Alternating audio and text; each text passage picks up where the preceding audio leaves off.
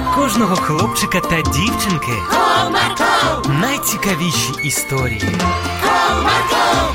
Не прогав свій настрій. О, Марко! Команда Марка.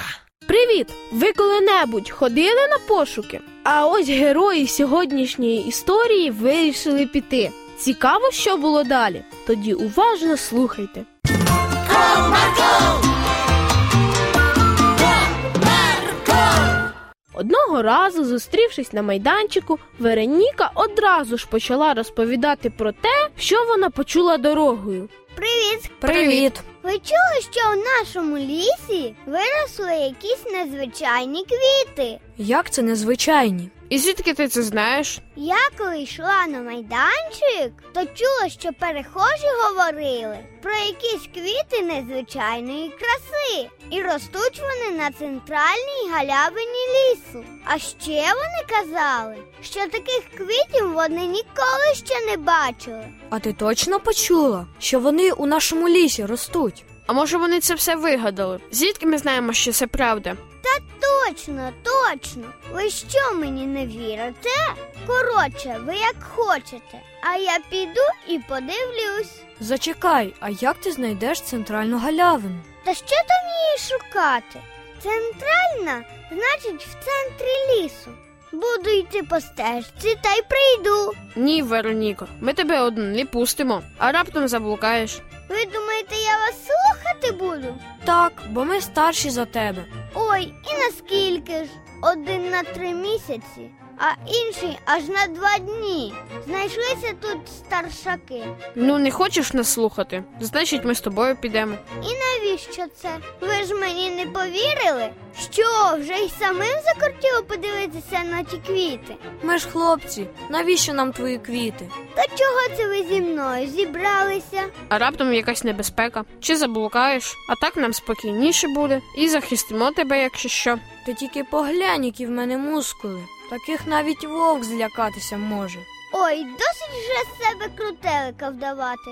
Хочете зі мною, то гайда. Захар, Єгор та Вероніка вирушили на пошуки квітів. Зайшовши всередину лісу, вони побачили якусь стежину. О, бачите, і стежина є. По ній ми швидко і до центральної галявини доберемося. Ага, але мені здається, що це не найкраща ідея. Можливо, зателефонувати батькам, сказати, де ми, або хоч повідомлення надіслати. Ой, навіщо їх турбувати? Ми ж пішли гуляти, вони про це знають. А де і не обов'язково. Тим більше, що ліс не такий вже і великий. Швиденько глянемо на квіти та й повернемось. Добре, пішли швидше, поки не стемніло. Діти пішли по стежині вглиб лісу. Пройшовши стежиною немало часу, Єгор сказав: «Слухайте, а може ми не тією стежиною пішли? Вже більше як півгодини йдемо, і нічого». А мені вже і їсти захотілось, навіть живіт забуркотів.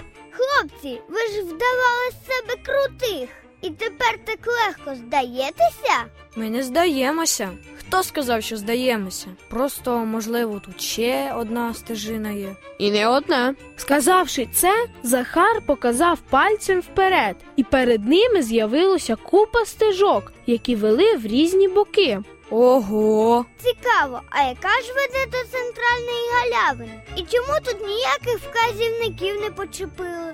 Ти що, смішна? Хто тобі в лісі вказівники чіпляти буде? Ну, не знаю. Могли б і подумати про це. Так, дайте но розібратися.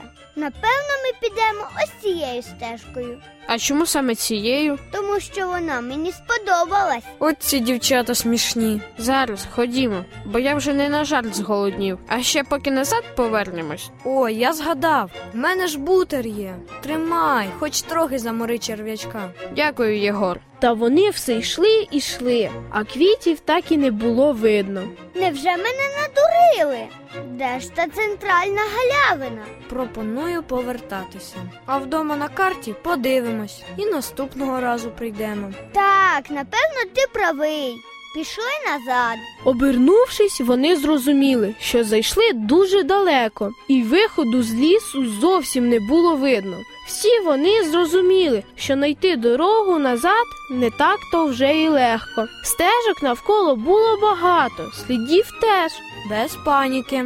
Будемо йти тим самим шляхом, яким ми йшли сюди. Повернувшись до того місця, де перед ними з'явилося багато стежин, кожен з них почав думати, з якого ж боку вони прийшли. Ці стежки якісь однакові стали.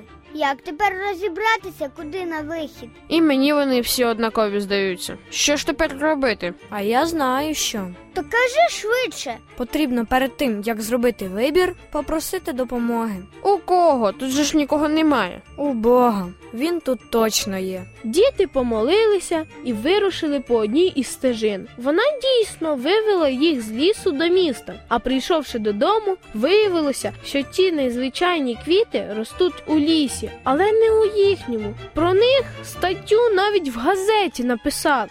Ось така пригода сталася в житті Вероніки та її друзів. Після цього випадку сама і навіть з друзями Вероніка в ліс не ходила, адже вона зрозуміла, що там дуже легко заблукати.